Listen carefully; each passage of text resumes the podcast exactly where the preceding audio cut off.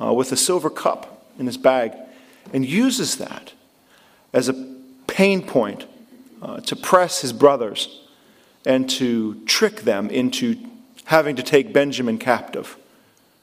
And so that's what he does.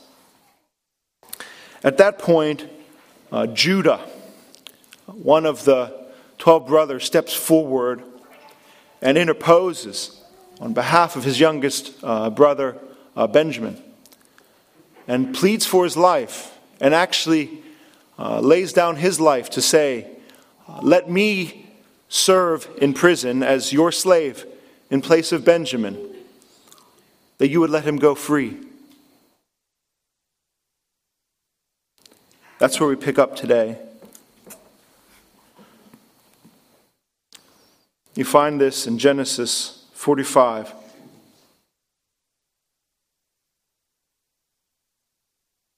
Joseph heard Judah say such a word like that. And he could not control himself. Before those all who stood by him, he cried, Make everyone go out from me. So no one stayed with him. And Joseph made himself known to his brothers. And he wept aloud so that uh, the Egyptians heard it, and the household of Pharaoh heard it. And Joseph said to his brothers, I am Joseph. Is my father still alive? But his brothers could not answer him, for they were dismayed in his presence. So Joseph said to his brothers, Come near to me, please. And they came near, and he said, I am your brother Joseph, whom you sold into slavery. And now, do not be distressed or angry with yourselves because you sold me here. For God sent me before you to preserve life. For the famine has been in the land these two years, and there are yet five years in which there will be neither plowing nor harvest. And God sent me before you to preserve for you a remnant on earth and to keep alive for you many survivors. So it was not you who sent me here, but God. He has made me a father to Pharaoh, and Lord of all his house, and ruler over all the land of Egypt. Now hurry and go up to my father and say to him, Thus says your son Joseph, God has made me Lord of all Egypt. Come now to me, do not tarry. You shall dwell in the land of Goshen, and you shall be near me, you and your children, and your children's children, and your flocks, and your herds, and all that you have. There I will provide for you.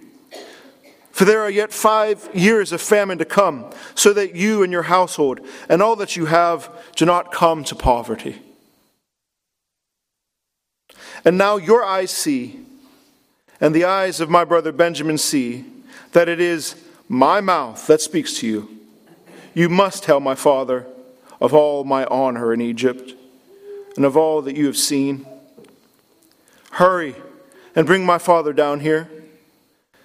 Then he fell upon his brother's Benjamin's neck, and he wept. And Benjamin wept upon his neck. And listen to this. Then he kissed all his brothers and wept upon them.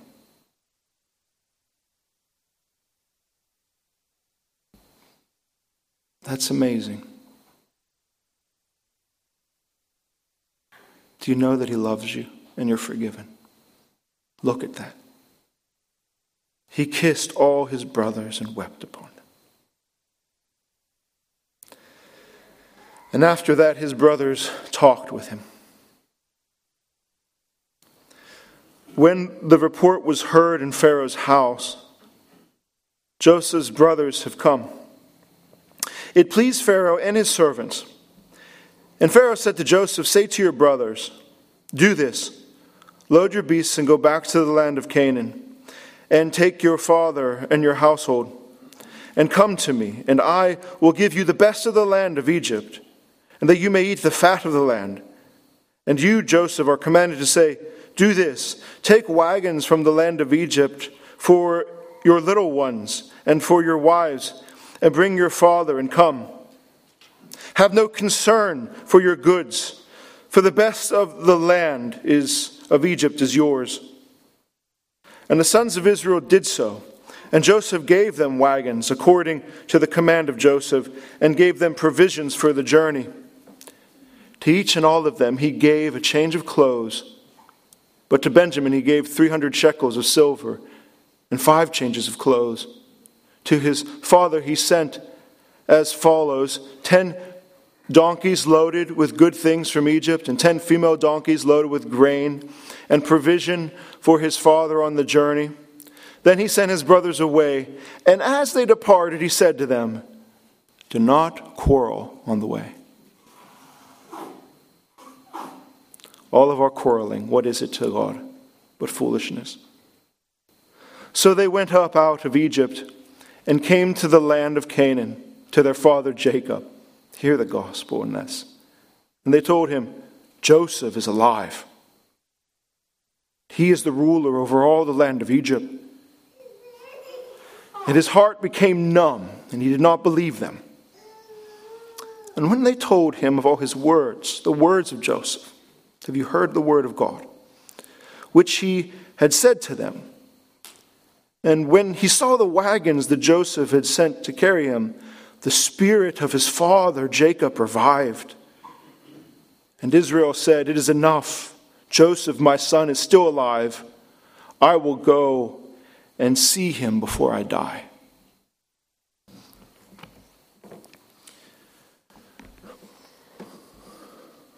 I had an opportunity a few weeks ago to speak to one of the small children from this church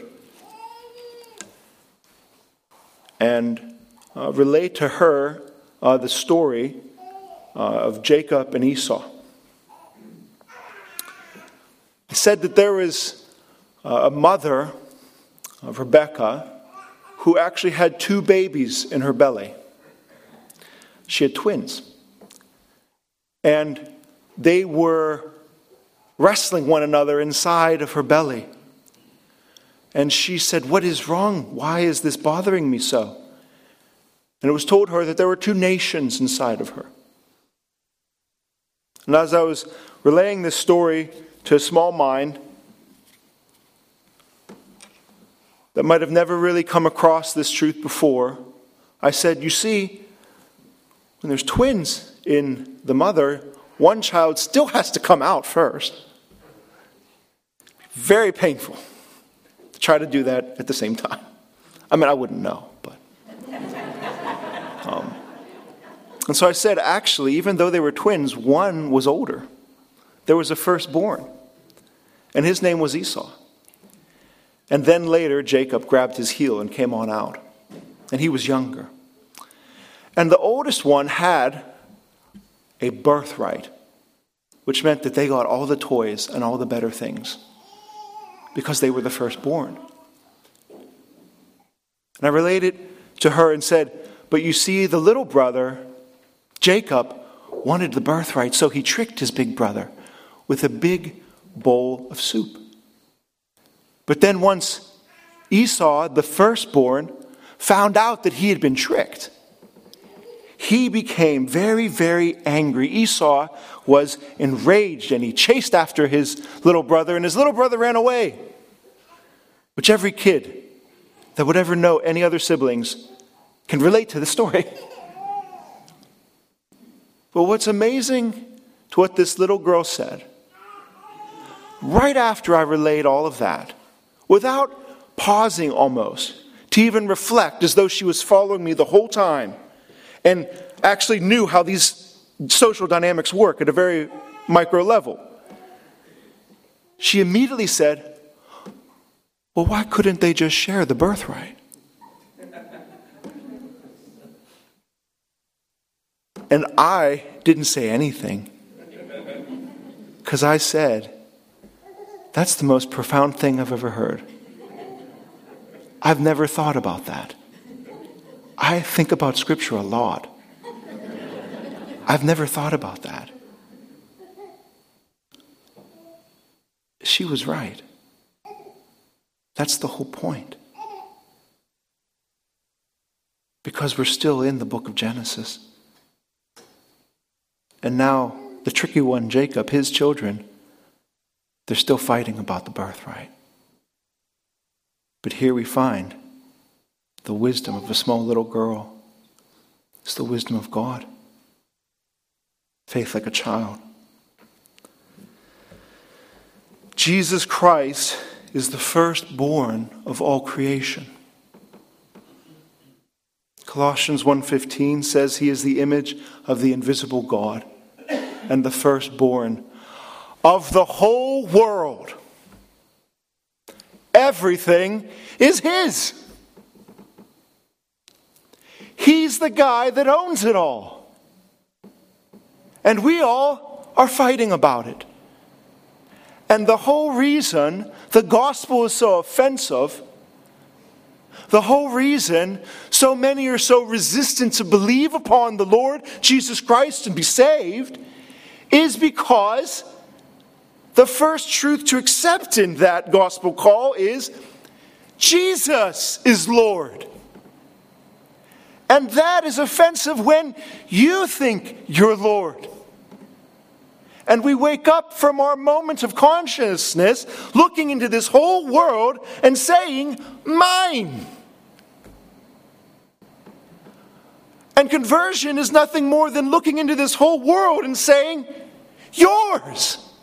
And I am yours. That little flip is the difference between life and death, darkness and light. That Jesus is the firstborn. Jesus said this about how he relates to his Father more than any other man. In John 14, he said, Let not your hearts be troubled, believe in God, believe also in me. In my Father's house, since I am the firstborn, I have access to every hallway I can roam. There are many rooms. And if it were not so, I would not have told you that I go and prepare a place for you in my Father's house. And I will take you to myself, that you will be with me where I am. That was Jesus' parting words shortly before he would descend into the pit, which he would die for you and I. For in Christ Jesus, Galatians 3 says, you, male and female, are all sons, you see. You, male, female, are all sons of God, it says in Galatians 3 26. For as many of you who have been baptized in Christ have put on Christ. There is neither Jew nor Greek, slave nor free, male nor female, for we are all one in Christ.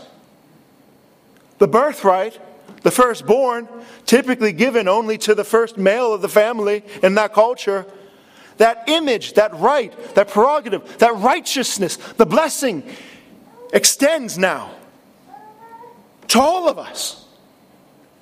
That we all are sons of God and allowed into the house to inherit all these great things. It's like looking at the difference between a forest from the tree.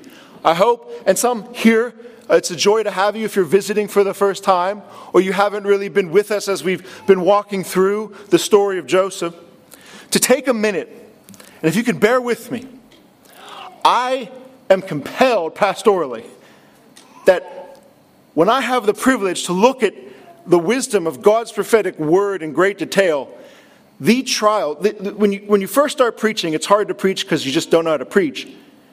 And then when you become more confident preaching, it still gets harder because your knowledge of God's word is so much more deeper that you're like thinking, there's no way I can fit this into a sermon, but I almost have to say it, and I don't know how without burdening but edifying the church. That is, oh, that's a trial. That is a trial. I need to be sanctified. I, there's so much to it that I'm asking you to come along with me. And I want to get away from the tree, just this one passage in Genesis 45. And I want you to remember now, let's look at the whole thing and see what's really going on. The whole story of Joseph. It all began, as we recall, this is a review. And for us who are here for the first time, this is being dropped in. You can't appreciate what we just read until I say this for you. It all began with this young boy who had a multicolored tunic. Joseph, the youngest of them all, was given that tunic, multicolored, and his uh, brothers didn't like it very much. The word multicolored tunic is really not the clearest translation. It, in the Hebrew particularly, means a tunic, katoneth, that has uh, long sleeves, most likely. And in that ancient culture, a tunic with long sleeves was usually associated with inheritance or some child who was born of royalty. And now, with that knowledge in back of your mind, you can see why this would elicit that kind of visceral anger from all his other brothers who happen to be older. And they're seeing this younger one being put to a higher place of position in their father's eyes, almost like the firstborn, but he's the lastborn, and that's incredibly offensive. And so, Joseph has two dreams. And the two dreams doubled up to say that he will have his father and his mother and all his brothers bow down to him. Oh, and if that wasn't enough for the tunic, that was it for his brothers. They were so furious that Jesus Christ was Lord, you see. That same impulse, that same offense, that some carpenter from Nazareth is your king. That the secular atheists of our age will say, a, a, carpenter from an ancient world where they didn't have smartphones is going to be my source of wisdom in an old ancient text? Exactly. That's exactly it. You got it. He is the firstborn of all creation, and he came in such a way that it insults everything in our human pride and ego. He had to do it that way. And so the brothers are very, very enraged, kind of like Esau was with his brother. And so they want to kill him. And they see him coming and they say, Look at what this dreamer of dreams is coming to us. Let's see what comes of his dreams if we kill him. And Judah interposed, actually, in that moment, one of the brothers, and said, What profit will we get if we kill our brother and conceal his blood? Let's sell him to slavery. After all, he says, you have to hear this phrase. After all, he says, he is our own flesh and blood. He is our own flesh and blood. And so they present to their father a shredded garment in blood. Here it is, Jacob.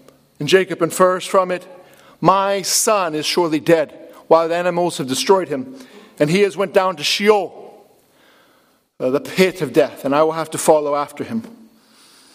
Now, the story pauses, and if you didn't understand, you'd say, Why is the very next thing, uh, the episode after this, in which they sell Joseph off to slavery and fake and frame his own death with his own garment that was supposed to be his garment of righteousness and honor? Why does it go immediately to this random story of Judah, who has uh, sexually inappropriate relations uh, with his daughter in law? That she garment herself in the cloak of a prostitute and hid and played the part of a prostitute. And he gave himself into uh, sexual license and se- sexual selfishness and had sex with her and sexual relations. And to pay her, the price of the prostitute was his, the word's important, his pledge.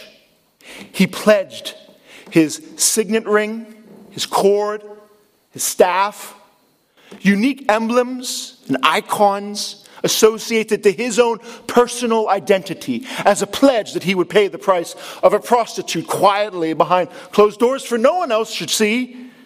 His own self righteousness was shattered.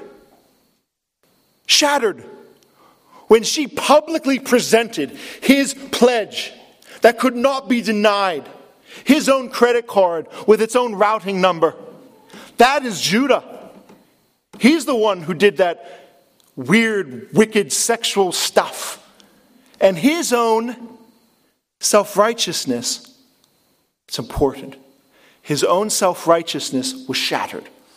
And he said, She is more righteous than I. He was broken, he was humiliated. Have you had this yet? There's no way you will bow your knee to a carpenter unless he has broken you first. And so he was broken. And what we realize is all the brothers are being disqualified. The firstborn brothers, that is. Reuben, Genesis 35, has sexual sins. Genesis 35, 22. The second brother, Simeon, the third brother, Levi, go out and murder a whole city as murderers. The fourth brother now, Judah, we know as far as the birthright's concerned, is sexually sin in prostitution with Tamar. Then we pause and go back to Joseph. And we see now Joseph having another garment stripped off him. The garment was taken uh, from him by his brothers when he was younger, and now he's working for his slave master Potiphar, and his wife approaches him and says, Sleep with me, and grabs his garment, and he runs away naked. And therefore, another garment is taken from him and framed him for a false narrative to be an adulterer. It positions him in prison, in which two men approach him with dreams, another double dream. And the first man is the chief cupbearer, and he has a dream. And the other man is the chief baker, and he has a dream. And Joseph interprets those dreams appropriately. But it wasn't until two years later, as the chief cupbearer remembers Joseph's interpretation before Pharaoh, that Joseph approaches Pharaoh. And sure enough, Joseph interprets Pharaoh's double dream, the final of the double dreams in all of Joseph's story.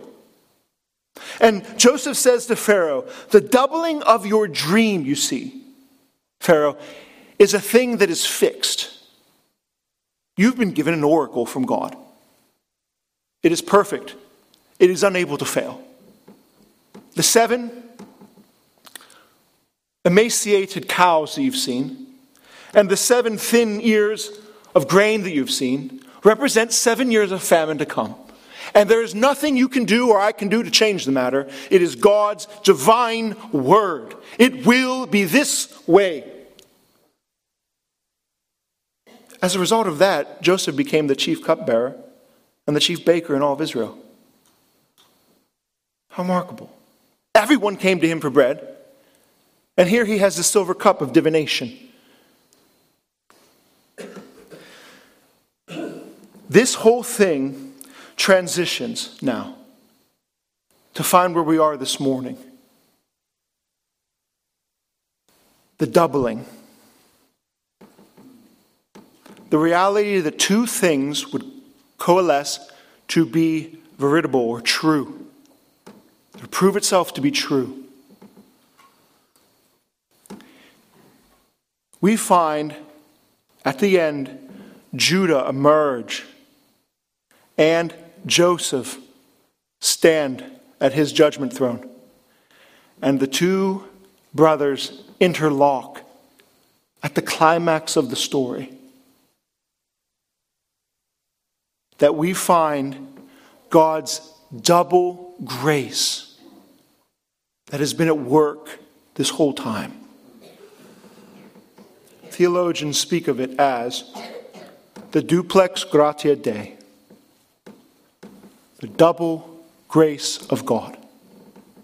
That is, you and I will only stand at the judgment throne of Christ and been given grace to stand at that judgment throne by this double word from God. A double dream, if you like, a double oracle, a double prophetic wisdom of a truth that cannot be altered, that cannot be changed, that is fixed, and God must bring it about. That you would be receiving the grace of justification and the grace of sanctification that they come together for your salvation. And apart from this double grace, you and I have no hope to stand before the man, the man on the throne. And the reason why all of Joseph's brothers are petrified of him is they know him nothing more than this very powerful, nameless, shadowy figure who is an Egyptian who is meddling in all of their life to try to condemn them, frame them, and imprison them. That fear is a real existential fear if you or I consider our own lives and sins. That this is God's judgment upon our life. This image of this double work of God finding here now between Judah and Joseph. See, God, if you've ever played chess, you realize how much smarter computers are than us. I don't know what level you can make level three, level four, level five but there's a level out there in which you're never going to win again. The best, the best was Bobby Fischer. I don't know if we're related uh, but obviously not probably. Uh, if you play chess to a certain level, it's remarkable how smart these computers can be, of course. Look at this. Who controls all of the world? He causes Ephesians 1:11 all things to work together. All things to work out according to his will. See, he is the massive master chess player moving and drawing and concurring. Everything we've seen in Joseph's life to bring him to this moment that he would be sitting on this position of authority and a throne in Egypt. But now we find, and this one has been more discreet, less direct, that he also has been moving the chess pieces on the board for Judah. That Judah's life has been moving to this very moment in which he would interlock with Joseph and speak for Benjamin on his brother's behalf. The whole narrative, the whole point of all the things God has done has brought to this climax in this moment to draw and press and place Judah in this position as well. So that we would see the shadow, the shadow of the servant who saves that it was a moment that Judah was moved with compassion for his brother Benjamin, in which he said, Take my life and save his. The gospel, that is, substitutionary atonement, that is, take my life and save his. At that moment and no other, we are told that Joseph is finally revealing his secret he divulges himself to his brothers and says, I am Joseph. The one who's judging you is your brother. I am the one you sold to slavery. I am your own flesh and blood. Merry Christmas. If you haven't got a Christmas greeting yet, that was it. I am your flesh and blood. I am with you. I am like you. I am not just any Egyptian. I'm actually a Jew. And I know you. We grew up together. We ate together. I know what you've done to me. I know how you tried to kill me. And I'm still alive. And I love you. And I love you.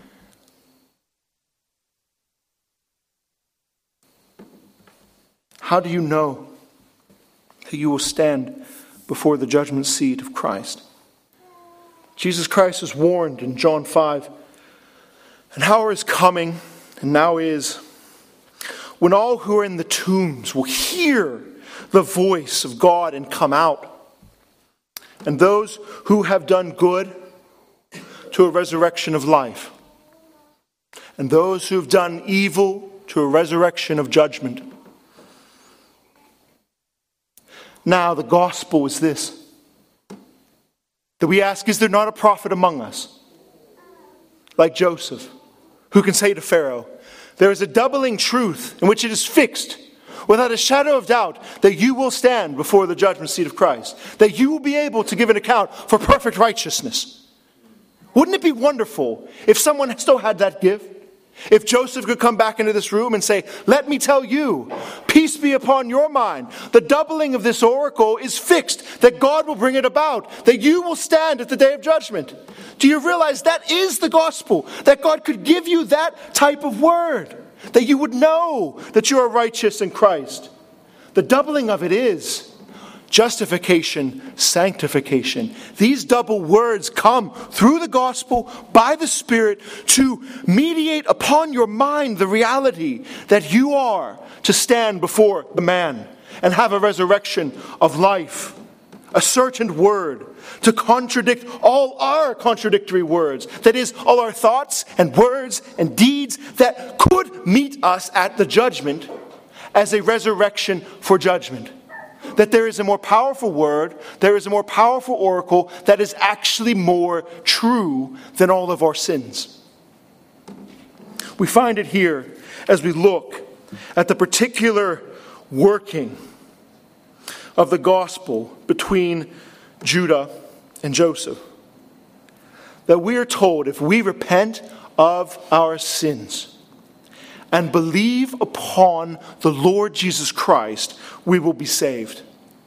We will be saved because the same, the same power of the word that will bring all dead men from the tombs at the general resurrection and therefore judgment of the world is the same power the same powerful word that is speaking today in the gospel call to call men now to hear his voice before it is too late to hear his voice for the last time.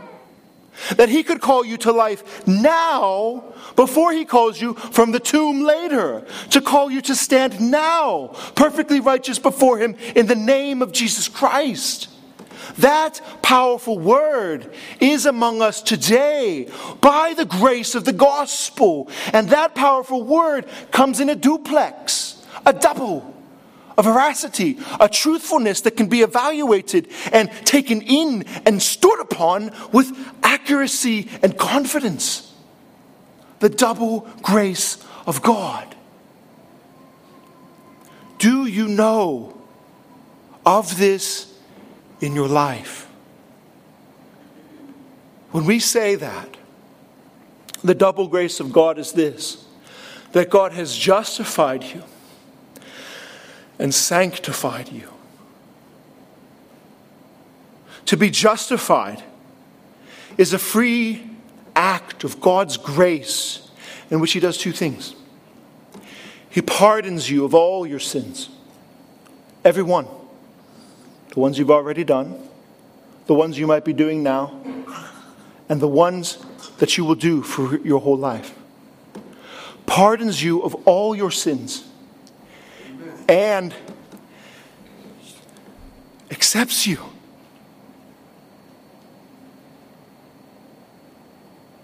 Joseph and his brothers. What kind of forgiveness was that? What kind of pardon was that? He fell on their necks. He embraced them and baptized them in his tears. If you don't understand that that is how the Lord Jesus Christ has forgiven you, you must be made free. You must be made free from the condemnation of your sins. You will have no life. You will have no joy. Not only has He pardoned you, you see, he has accepted you. Accepted you. You must accept that He has accepted you. Believe upon the Lord. But not only that, He sanctifies you, you see. These double oracles come together. That it is the work of God's free grace in which He renews you after His image and enables you more and more to kill your sin and to live in righteousness. Double. They come together. How do you know that you truly have believed upon the Lord? How do you know that you aren't just giving yourself lies to placate your conscience that you're justified?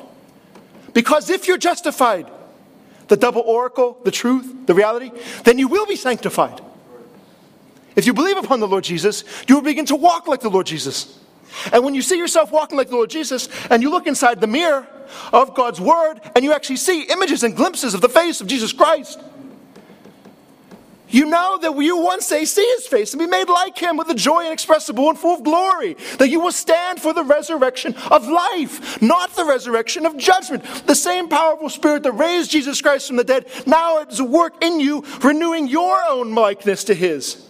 That that power will meet you there in perfect glorification, and you will be sinless, never to sin again. And you will shine like the sun as a radiance and effulgence of the glory that comes from his own essence and nature.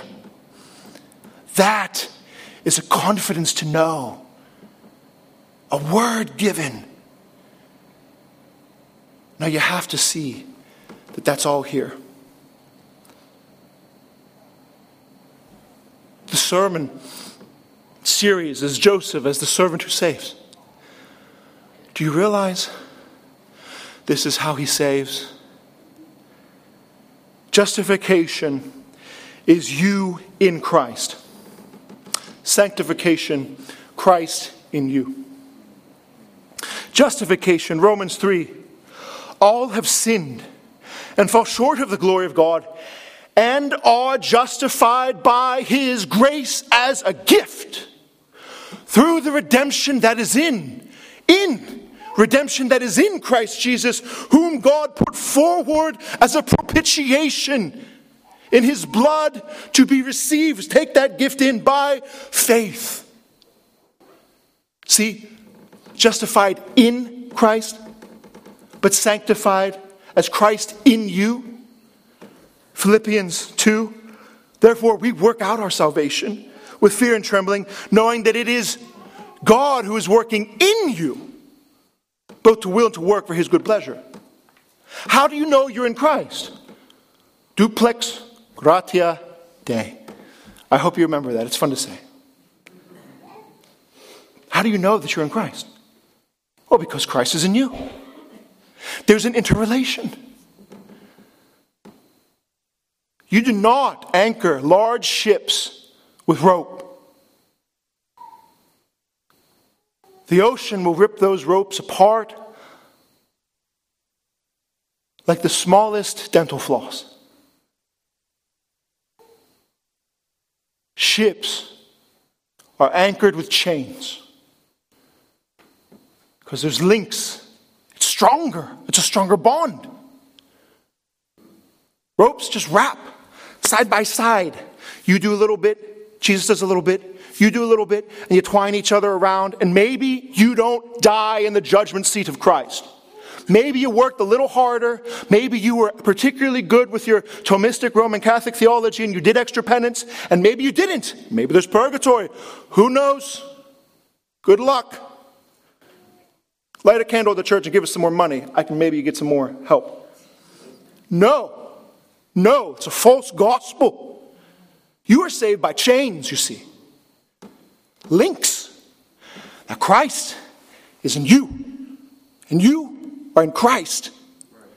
That linking, that doesn't break. It's one. The one who justifies you, puts you inside him, is also the one that goes inside you. And he has linked you for eternal life, that you will not be lost at sea in the chasm of Sheol, of the death, of the shadowy waters in which no one returns. Christ in you, and you in Christ. That chain will hold. Why? It is a double oracle fixed by God. It cannot not happen. For God will bring it about. It has nothing to do with you. Now, watch this beauty. And I do have more time. I see the clock. Judah and Joseph, the climax of the double grace. The climax of the Joseph story of the servant who saves is that God justifies the sinner and sanctifies the saint. The sanctification of Judah, do you see it? That Joseph now, for the first time in the whole story, is inside Judah. For the first time in the whole story, there is someone else who is also saving through service. Everything that Joseph has been doing in his life has been serving others Potiphar, his father, the candlestick maker, and the baker, and everyone else. He's been serving everybody. Now he's serving the greatest of all, Pharaoh. This is the first time in which someone else is serving someone else. Judah is serving. See, there is a habit of Joseph inside Judah. The first time we find a transformation of Judah, that Judah is thinking along these lines. He's acting something like Joseph, acting something like Jesus, that there is Jesus inside him, a Joseph habit or character or sanctification inside him, in which he says, Now, please, let me, let me serve in Benjamin's stead. Let him live and let me sacrifice. Let him be saved and let me serve him to even the point of my own death. See, all the point leads to this. He is willing to lay down his life for his brother. The flip, it has to be Judah, because he was the one who was willing to sacrifice his brother in slavery. That was his idea. The reason he's standing before Joseph is because of his previous sins. And so he was willing to lay down his brother in sacrifice, and now he is willing to lay down his life in sacrifice for his brother. A transformation has happened. This man is being made holy. He's willing to change, contemplate taking his brother's life. Now he's willing to save his brother's life. And not only that, you know why he's willing to do this? He said, I made myself a pledge for my brother. Has Judah made any other pledges before? Didn't he pledge his own credit card for the price of a prostitute? And didn't that just wreck him of his own self righteousness and humiliate him in front of everybody? Have you had that happen to you? Now, instead of giving himself as a pledge for self satisfaction and sexual sin, He's giving his own life as a pledge for self sacrificial love for his brother. That's the power of God. That is what you and I are called to, you see. But it's not just that. There's a justification in Judah. And we close with this. You see, not only is Joseph in Judah, you see that Judah is in Joseph. At that point, Joseph reveals himself. I'm your brother. Therefore, Judah, your blood, Judah, runs through my veins. We are of the same father. We are of the same family. It is not just some random Egyptian judging you. Your own flesh and blood, your brother who loves you, judges you. And that would be the only reason to stand at the judgment. The Christmas promise is that He has flesh and blood like us, that He knows us.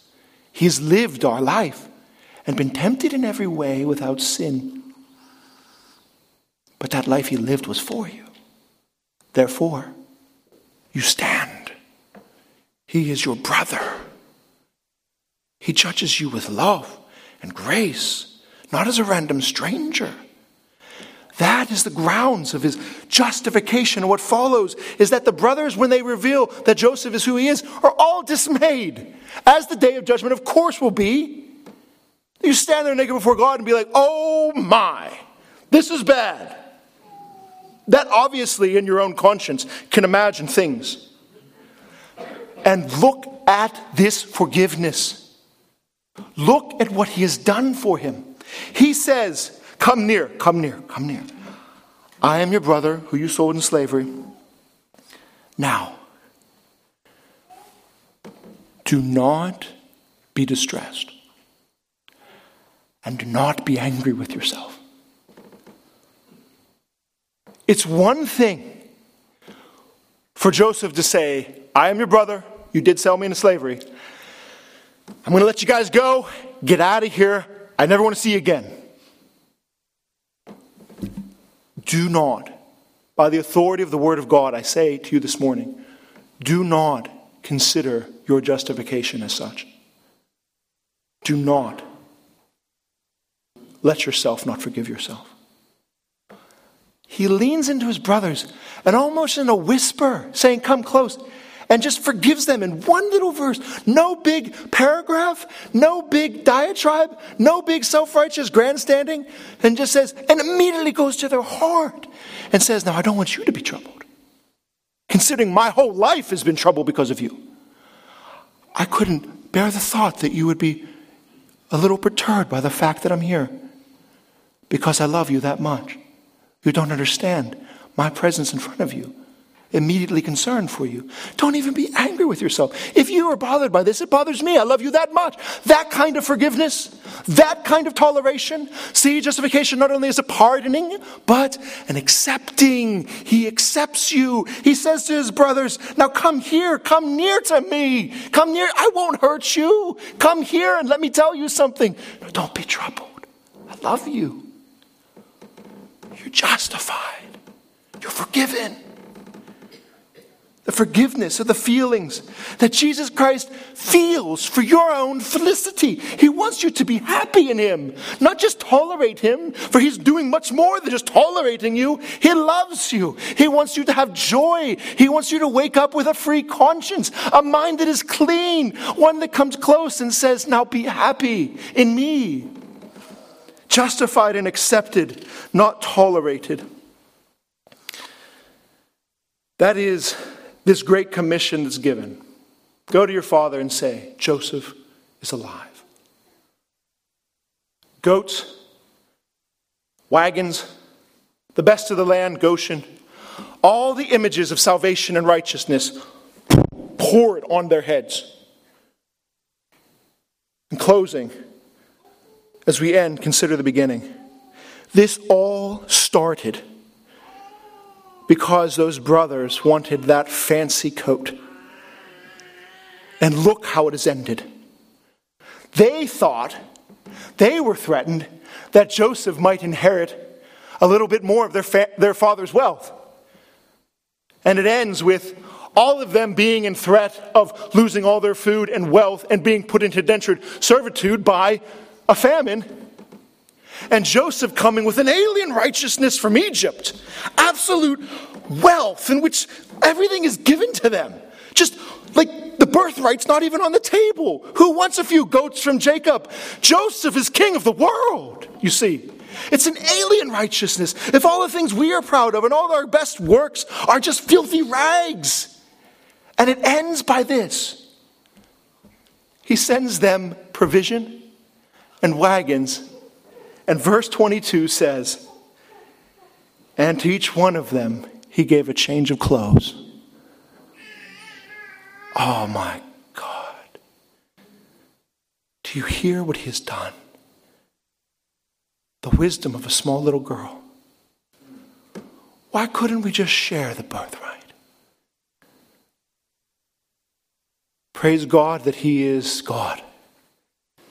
And he has come into creation to be the firstborn of creation, so that he might inherit all things and share them with his brothers and sisters. For if you or I were given that title, our corrupt hearts would not do as much. Merry Christmas, for he has worn our clothes in our flesh, that we might wear his clothes in righteousness. He has shared the garments, the ones we tried to take off from him by killing him. He's come back and clothed us with an alien wealth that is not of this world, the righteousness of God. Dear Father God, we thank you for what you have given us. That you have given us a change of clothes after we have tried to strip you of all your honor and glory. All of our sins are high handed rebellion against your majesty. Rebellion to claim that we should be the firstborn. Father, you've broken us of our self righteousness. I pray, Father, anyone here who is not trusted in you, and trust in their own things. They would be broken like Judah, and they would come to your throne of grace.